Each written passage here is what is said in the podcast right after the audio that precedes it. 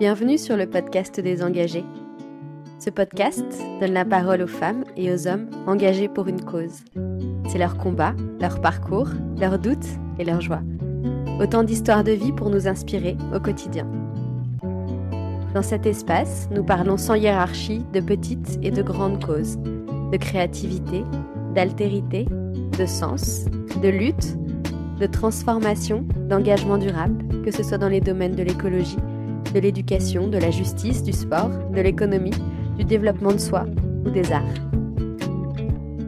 Notre objectif est de mettre la lumière sur des initiatives, des personnalités et des projets, et d'inspirer nos auditeurs, sans culpabilité, et les inviter à investir leur énergie au profit d'une cause. L'engagement est contagieux, inspirez-vous et bonne écoute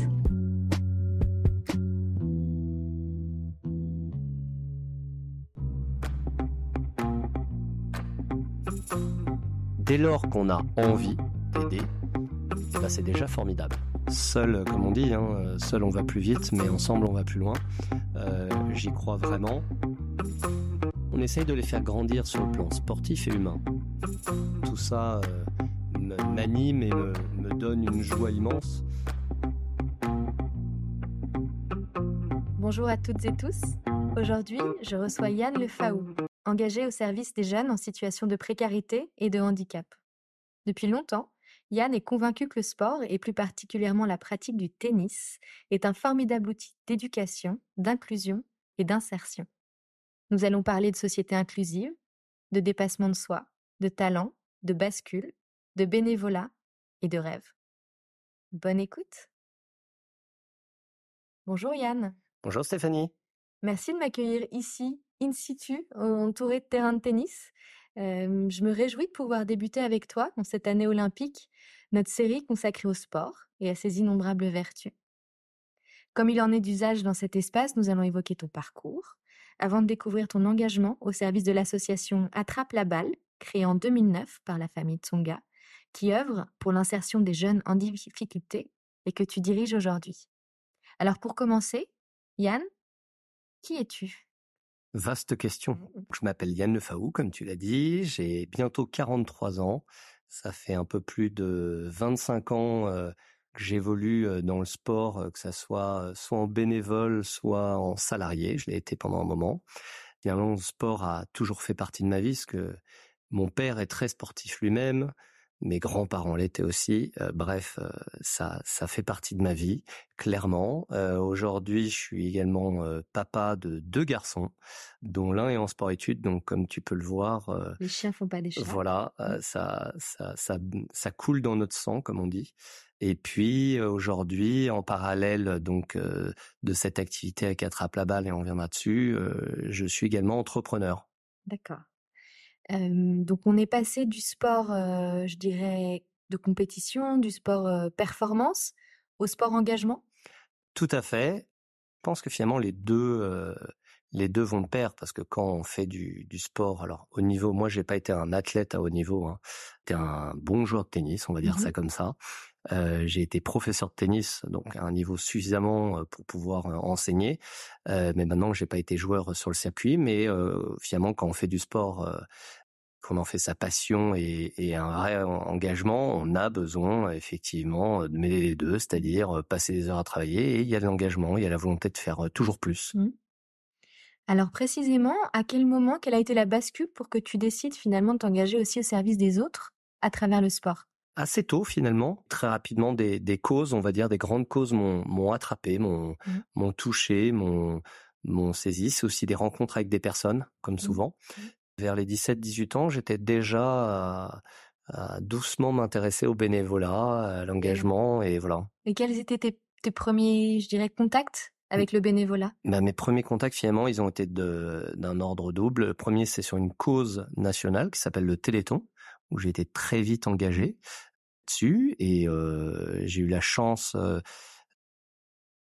de participer. Oui, c'est une chance parce que ça m'a ouvert l'esprit de participer à la maladie, à la marche des maladies rares. Mmh Donc j'ai pu voir à, 17-18 ans que d'abord j'ai découvert des maladies que je connaissais pas. J'ai rencontré des gens formidables. Certains étaient touchés par des maladies, d'autres accompagnaient ces personnes-là. Et, donc ça m'a ouvert en me disant tiens il y a, y a autre chose que ma petite personne ça c'est la première chose et puis la deuxième chose c'est un engagement j'étais donc joueur de tennis dans mon club de tennis, bah finalement la, la, la première mission, euh, j'avais 17 ans, on, m'a dit que il y avait une commission jeunesse, que ça mmh serait pas mal de s'en occuper, de faire des petites animations. C'est souvent ça qu'on donne aux jeunes. Donc c'est comme ça que j'ai commencé mes, mes premiers pas. C'est ce qu'on donne aux jeunes, mais encore faut-il qu'ils s'approprient les choses. Alors oui. Ça, ça nécessite un peu d'initiative ça et de s'emparer de cette responsabilité. ça nécessite les deux. Ça, ça nécessite un de s'en emparer, euh, t'as raison, et puis deux d'avoir la chance d'avoir des bonnes personnes qui euh, font confiance, qui euh, laissent euh, le jeune s'exprimer. Je crois que c'est très important. On parle toujours de cette jeunesse, de l'engagement, ou au contraire on n'en parle pas toujours bien, alors qu'il y a une formidable jeunesse. Mais il faut savoir l'accompagner. Ouais. Est-ce que tu peux nous raconter justement comment tu as évolué alors, comment j'ai évolué euh, Donc là, on était à 17 ans, autant dire que c'est qu'il y a quelques années quand même. Euh, dans les grandes lignes. Dans les grandes lignes.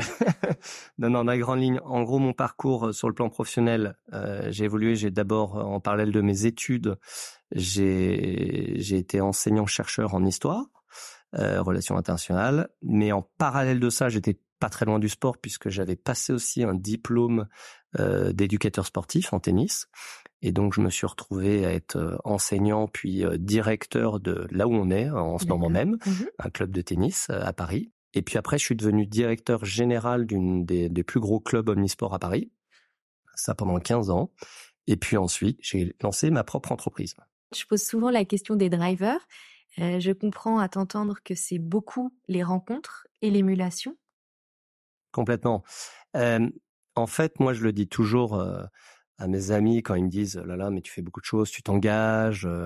Je, je, les rassure immédiatement en leur disant que c'est très individualiste comme démarche de ma part, puisque je suis toujours très heureux euh, de rencontrer des nouvelles personnes, de pouvoir m'enrichir euh, de ces moments de partage, d'échange. Euh, finalement, tout ça euh, m'anime et me, me, donne une joie immense et donc m'encourage dans cette pratique. Donc, en, en premier lieu, c'est vraiment ça qui me, qui me stimule dans le bénévolat. Ce que je dis souvent, c'est que l'engagement est contagieux. Alors, c'est, c'est, ça peut être un peu galvaudé, mais il y a cette idée que d'être entouré de gens eux-mêmes engagés, souvent, crée une dynamique qui est très vertueuse.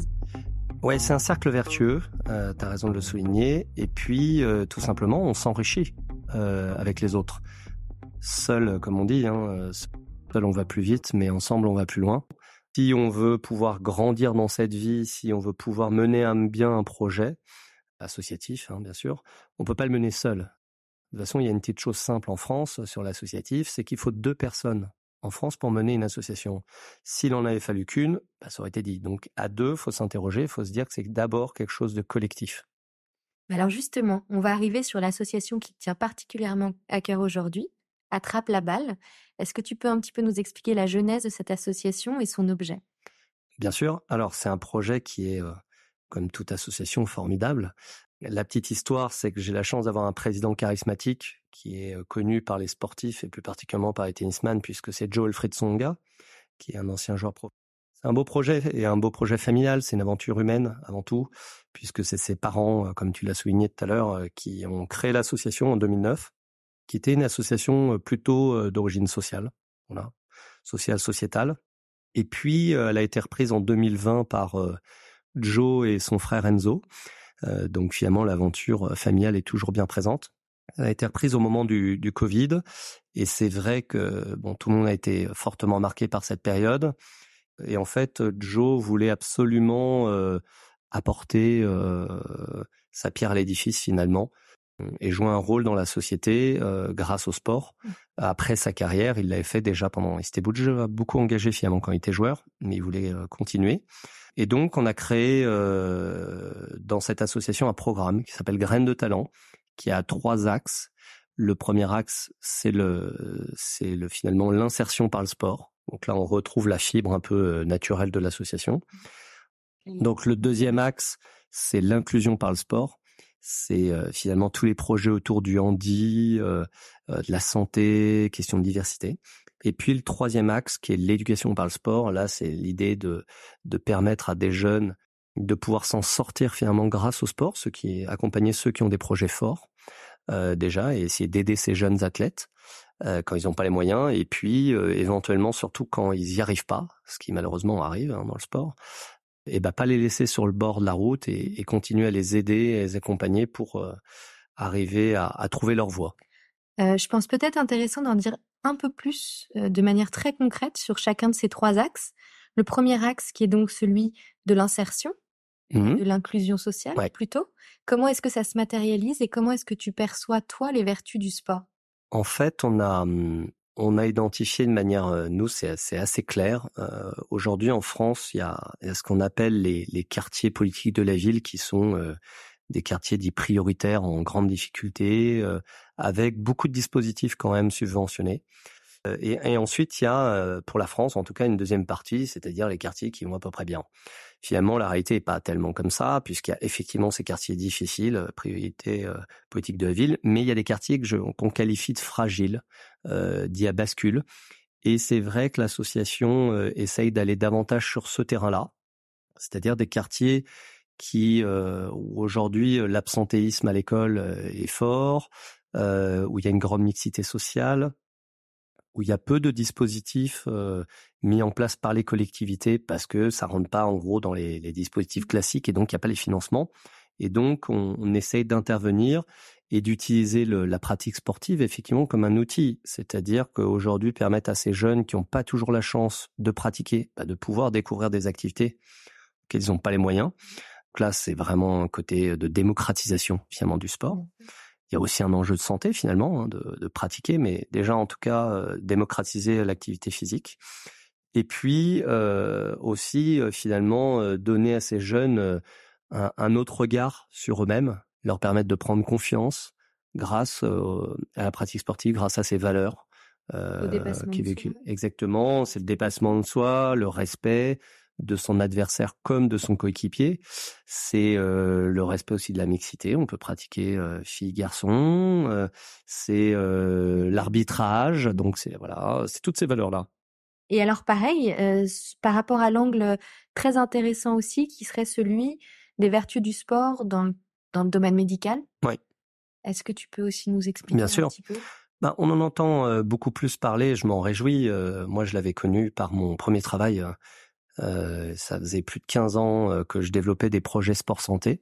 Euh, moi, je fais partie de ceux, mais je suis pas le seul, qui sont convaincus que la pratique physique régulière est une bénédiction pour mmh. nous.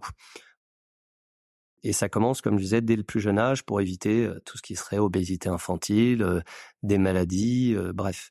Donc là, on est plutôt dans la prévention. Là, on est dans la prévention. Mmh. Ensuite, il y a un deuxième axe que nous, auquel on s'intéresse, c'est euh, on se rend compte que pratiquer régulièrement euh, vous donne euh, finalement, euh, au-delà de la santé, plein de bonnes choses. Ça, ça, on va pas parler d'endorphine, on va pas être dans le médical, mais en tout cas, joue ce rôle social aussi, ce sport, ce sport santé inclusion mmh finalement dans la société. Et c'est vrai qu'on est très attaché avec l'association à développer un certain nombre de projets pour des jeunes, par exemple, en situation de handicap mental. Et on s'est rendu compte que finalement, la pratique sportive régulière permettait à ces jeunes de s'accomplir, de s'accomplir sur un plan physique, c'est-à-dire en termes de motricité. Donc ça, c'est déjà très positif. Mais qu'ensuite, derrière, ils trouvaient largement leur place et euh, dans une société qui soit plus égalitaire finalement. Et, donc, la pratique sportive est un outil pour ça aussi. Euh, aujourd'hui, moi j'interroge toujours, je dis toujours en rigolant quand je vois de nombreux acteurs de ça, il n'y a pas de... Hum, comment dire Le sport est pour moi un des derniers bastions qui aujourd'hui permet ça dans notre société. On a une société qui est difficile, pas évidente, et euh, aujourd'hui, la pratique sportive, elle met tout le monde sur euh, une égalité. Mmh. Il n'y a pas de problème de religion quand on est sur un terrain de sport il n'y a pas de problème d'égalité des sexes. Mmh. Quand, euh, dès lors que tout ça se fait avec les bons codes, bien communiqués, et voilà. Donc on parlait d'éducation, ça commence dès le plus jeune âge. Et alors c'est, euh, je vais rebondir sur le troisième pilier de graines de talent, qui est celui de mmh. la démocratisation, parce que précisément pour participer à cette démocratisation, encore faut-il qu'on ait des moyens pour pouvoir découvrir ce sport. Comment est-ce que vous accompagnez justement ces jeunes qui ont manifestement du talent, mmh. mais pas toujours les moyens de pouvoir aller au bout de leurs rêves? Eh ben, on les accompagne par des systèmes de bourse. Et aujourd'hui, en fait, ce sont des engagements finalement de chaque côté. C'est-à-dire que nous, on accorde effectivement une somme à ces jeunes pour les aider dans leur pratique. grâce à nos partenaires, grâce à nos mécènes, hein, voilà, hein. ça c'est clair. sans eux, on serait rien. Et en contrepartie, c'est vrai qu'on part du principe que rien n'est gratuit, rien n'est acquis non plus dans notre monde, et donc on demande à ces jeunes un engagement derrière, bénévole. Donc il y a une il y a une charte qui existe, qui nous lie, euh, et dans cette charte, on leur demande d'être exemplaires, de respecter les valeurs du sport. Donc ça, ils le signent. Hein, les parents euh, des jeunes les signent aussi. Et donc c'est un code de comportement. Mmh. Et puis on leur demande d'être euh, bénévoles sur trois actions dans l'année pour déjà les sensibiliser au bénévolat. Ça me paraît important. Mmh et deuxièmement, leur faire comprendre que dans notre société, euh, rien n'est acquis. Puis on considère que c'est assez sympa de, de, mettre un jeune euh, dans une animation, pouvoir s'épanouir autrement que finalement euh, à taper la balle non-stop et que par le résultat. Donc vraiment un engagement assez global et complet. Bah, on essaye de les faire grandir sur le plan sportif et humain. Je crois que c'est toujours ça qui est important. Euh, J'ai beaucoup parlé de pratique sportive, de sport, mais, mais finalement, ce n'est qu'au service de l'humain. Quand on a une jeune fille, eh ben, on doit la faire grandir dans un monde particulier et le, et le garçon aussi. Et donc, c'est ces valeurs-là qui leur permettent de, de un, grandir, deux, de s'épanouir, et trois, d'avoir finalement les bonnes bases pour devenir l'adulte de demain. Voilà. Bravo, vraiment, je, je trouve ça extraordinaire.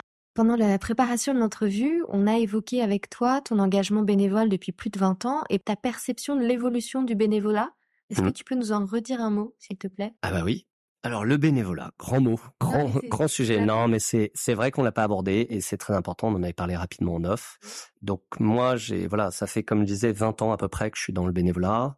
Il y a il y a 20 ans, les gens avaient euh, du temps. Quand on s'engageait, c'était sur les rôles un peu traditionnels qu'on connaît dans l'associatif, à savoir président, secrétaire, trésorier, vice-président, qui sont des rôles qui existent toujours, mais qui aujourd'hui sont moins compris Aujourd'hui, notre société a moins le temps. C'est-à-dire qu'avant, euh, quand on était bénévole, eh ben, on, je dis n'importe quoi, on passait, quand il y avait la fête du club, on passait la journée euh, au club. Et puis, souvent, les adhérents passaient la journée au club. Aujourd'hui, c'est plus tellement ça. Aujourd'hui, le profil du bénévole, déjà, il y a une crise du bénévolat. Alors, on a beau entendre des choses aussi. Je pense que les gens ont envie de s'engager, mais autrement que ce qu'on s'engageait autrefois. titre de président peut faire peur ou de présidente. Euh, les gens aujourd'hui ont envie de s'engager sur des missions bien précises. On recherche ce qu'on appelle un peu euh, la quête de sens. Mmh Donc c'est une cause qui nous anime. Il faut que ça soit précis, rapide et que les gens se sentent utiles. Et qu'il y ait des résultats. Et qu'il y ait des résultats, exactement. On parle d'indicateurs. Mmh. Il, y a 20 ans, on parlait pas d'indicateurs euh, sur un projet. Voilà. Euh, maintenant, quand vous faites un dossier de subvention, il y a 10 000 règles, mais ce qui est bien normal, ça s'est beaucoup sur le plan administratif, ça a énormément évolué, ça s'est structuré, professionnalisé, ce qui peut parfois faire peur aussi, ça peut décourager des personnes. Et euh, aujourd'hui, on veut vite des résultats. Donc, aujourd'hui, bah voilà, une personne peut être très précise, elle peut être, euh, je dis n'importe quoi, je donne un exemple concret, quelqu'un qui serait euh, commissaire au compte, expert comptable, eh ben lui, il va être capable de donner peut-être X heures dans l'année pour vérifier les comptes où il sera euh, ce qu'on appelle le fameux vérificateur au compte, qui est important pour les associations. Euh, voilà, c'est plus des missions. Euh, moi, je l'ai vu dans d'autres expériences bénévoles, puisqu'on avait, j'étais à la tête d'une association aussi solidaire. On arrivait à lever énormément de bénévoles, mais sur des moments clés. Donc, si on devait transformer ça en des conseils pratiques, qui est toujours un peu un moment que j'aime consacrer dans ces épisodes, dans la mesure où on, on raisonne de manière un peu plus professionnalisée et par le, le biais de missions. Ce que tu recommandes peut-être aux uns et aux autres, c'est déjà de savoir identifier ce qu'ils sont capables d'apporter à l'association? Tout à fait. Alors ça, c'est la première chose. En fait, avant même ça, euh, je dirais que c'est très humain, ne pas juger. Euh, c'est fondamental. Dès lors qu'on a envie d'aider, eh ben c'est déjà formidable. C'est déjà la première étape. Après, il faut transformer l'essai, comme on dit, mais c'est la première étape. Euh, donc j'ai l'envie, étape 1. étape 2, je ne me juge pas en me disant bah finalement j'ai pas les compétences, j'ai pas le temps. On est très négatif. On est toujours très négatif. Mmh. Non, c'est j'ai envie, j'ai un peu de temps et on juge pas que vous donniez une heure ou 200 heures par semaine. Finalement, la mission ne sera pas similaire, mais l'importance sera tout autant. Mmh. Donc, même une personne qui donne une heure de manière précise, eh ben, c'est formidable mmh. parce qu'elle donne du temps. Donc, une fois que j'ai adopté un peu cette attitude un peu positive, après, il faut savoir, c'est là où ça peut être parfois le plus difficile, savoir ce que je veux faire. Et en gros, euh, arriver à être euh, clair entre le temps que je veux y consacrer et mon désir. Voilà, faut juste être en corrélation. Et puis donc ça, on peut échanger avec euh, voilà avec des gens, avec des associations, on peut toujours rencontrer, c'est quand même très ouvert. On est dans un dans une période de mutation, clairement. les associations sont en train de se structurer. Et en fait, on a on a une période de changement puisqu'on a d'une part des associations avec un, une gouvernance un peu vieillissante. Voilà, on va être clair. Mmh. De il y a 20, 30 ans, avec toujours les mêmes acteurs qui ont pris 30 ans de plus et euh, qui sont assez frileux, qui sont sur leurs habitudes, avec des codes pas toujours évidents pour euh, des personnes un peu plus connectées euh, et qui peuvent se retrouver, comme tu l'as dit. En gros, je me retrouve au milieu. les missions sont pas claires, c'est pas défini comme j'ai l'habitude en mode entreprise euh, Catsup et je sais pas trop quoi et, je perds de l'énergie. En gros, c'est ça, c'est je perds de l'énergie. Et après, il y a des associations qui sont bien structurées. Le projet associatif est clair. Comme je le disais tout à l'heure, c'est comme des petites entreprises, euh, accompagnées par des salariés aussi, ça aide. Et qui, elles, vont être très... Bah merci beaucoup, tout ça est à mon avis très très utile. Pour revenir peut-être euh, brièvement sur Attrape la balle, euh, fort de ces conseils que tu viens de nous donner, si cet engagement veut se faire au service d'Attrape la balle, comment faire? Alors, rien de plus simple. Il suffit de me contacter. On mettra le mail peut-être à la fin, on dira. Euh, voilà, mais euh, ça, ça, se fait de manière très simple. Nous, on est encore une petite association euh, qui est en train de se structurer. Euh, l'avantage, c'est on sait où on veut aller. Donc ça, c'est c'est le point fort. Le point amélioré, c'est qu'aujourd'hui, il n'y a pas de d'équipe salariale. Donc on fonctionne euh, en bénévole. donc ça, ça peut être parfois un frein, voilà. Mais on, on, connaît exactement les, les besoins. Donc s'il y a des talents, ça sera avec grand grand plaisir et grande joie. Et il y a de la place ah, je confirme qu'il y a de la place. Il y a de la place pour tout le monde. Ouais. Et alors peut-être euh, parce que en, t'écoutant, ça me ça m'interroge. En cette année olympique, est-ce qu'il y a des chantiers particuliers sur lesquels euh, tu aimerais pouvoir t'impliquer, ou est-ce que tu as des des remarques sur ce que t'inspire cette année olympique qui alors, sur les remarques, je vais les garder pour moi. Par contre, euh, non, cette année olympique, elle est, ouais, elle est importante pour nous, les acteurs du sport. On est, alors, elle est importante et en même temps, on est très vigilant sur la suite. Donc euh, c'est ça l'inquiétude, on n'est jamais satisfait finalement. Euh, il y a des vrais enjeux, une vraie attente et de se dire que ça vient en France, c'est quand même quelque chose d'exceptionnel. Moi, je, je suis, et ça c'est ma petite fibre, euh, aussi euh, très intéressé à l'idée de voir ces Jeux paralympiques.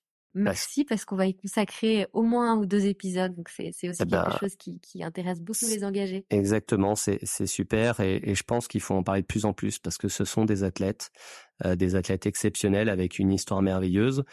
C'est des jeux, euh, c'est incroyable. On se dit que ça va être un boom pour la pratique sportive. Il y a des vraies questions derrière et c'est surtout savoir comment on va transformer puisque c'est les jeux de l'héritage. Ça a été beaucoup martelé. Euh, c'est ça qui m'intéresse de voir comment on va continuer derrière ces années. Euh, parce qu'encore une fois, euh, aujourd'hui, le sport, la place du sport en France est importante. Et on parlait, la ministre parlait il y a encore quelques temps, de très peu de temps, la grande cause nationale. Je pense qu'il faut, voilà, aujourd'hui arriver à transformer cet essai et, et faire que ça imprègne tous dans nos vies, de manière intelligente, bien sûr. Hein. On ne sera pas tous des champions, des athlètes, pas du tout, mais que ça devienne une grande cause de, sport santé. Voilà. Alors l'enjeu de la pérennisation de cet objectif. on va regarder ça de près. C'est ça. Peut-être Yann, avant de terminer, parce que tu ne nous l'as pas dit en début d'interview, est-ce que tu peux nous parler de quelqu'un qui t'inspirerait ou quelque chose qui t'inspire? Alors, je vais parler de, je vais parler de deux personnes, euh, bah, trois d'ailleurs. Les, premiers, euh, les deux premières personnes sont mes parents. Pourquoi? Parce que euh, finalement, toutes les valeurs du sport, je les retrouve dedans. Le courage, le respect, l'engagement, le dépassement de soi, la bienveillance. Voilà, c'est des gens qui ont travaillé toute leur vie. J'ai vu mon père se lever à pas d'heure. Bon, voilà, je suis assez admiratif d'eux. c'est très clair. On a une relation forte et et ils m'ont inspiré grandement. Et puis et puis il y, a un athlète puisqu'on parlait de jeu, tout ça. Il y a, un athlète moins connu, hein, mais qui est quelqu'un exceptionnel, qui était Alfred Nakache. Pour les nageurs le connaissent un peu mieux. Alfred Nakache, qui était ce sportif français, juif d'origine, qui était un, très grand nageur, qui a été déporté à Auschwitz. Et la particularité, c'est quand même bah, moi, j'encourage les gens, ceux qui ne le connaissent pas, à aller lire un livre sur lui. Ils verront que quel homme c'était incroyable. C'est un nageur formidable, mais euh, c'est également un homme formidable puisque, par exemple, dans le camp d'Auschwitz, dans le dos des Allemands, il, il, créait pour les prisonniers des cours de natation. Euh, il est sorti du camp forcément amaigri. Et c'était un athlète, voilà, assez exceptionnel, un nageur hors pair, et il a continué après. Alors bien sûr pas avec les mêmes résultats, c'est tout à fait normal. Euh, Auschwitz a laissé des traces. Mais euh, voilà, c'est un athlète merveilleux. Et donc, quand les jeunes vont nager dans une piscine qui s'appelle Alfred Nakache, il y en a beaucoup, et eh ben c'est toujours sympa de se dire où est-ce que je vais nager et finalement pourquoi je nage là? C'est une source d'inspiration. Il y en a beaucoup, mais voilà, c'était assez sympa de se faire ce petit clin d'œil pour lui. Ah bah super. Bah écoute, euh, Yann, merci mille fois bah, pour ce témoignage hyper positif, hyper inspirant et qui vraiment véhicule euh, avec beaucoup d'humilité les valeurs du sport. Merci mille fois. Merci. Voilà, cet épisode est terminé. J'espère qu'il vous a plu et inspiré. Pour soutenir le podcast, n'hésitez pas à le partager autour de vous, à en parler, à nous suivre sur les réseaux sociaux et à l'aimer sur vos plateformes d'écoute préférées. À très bientôt!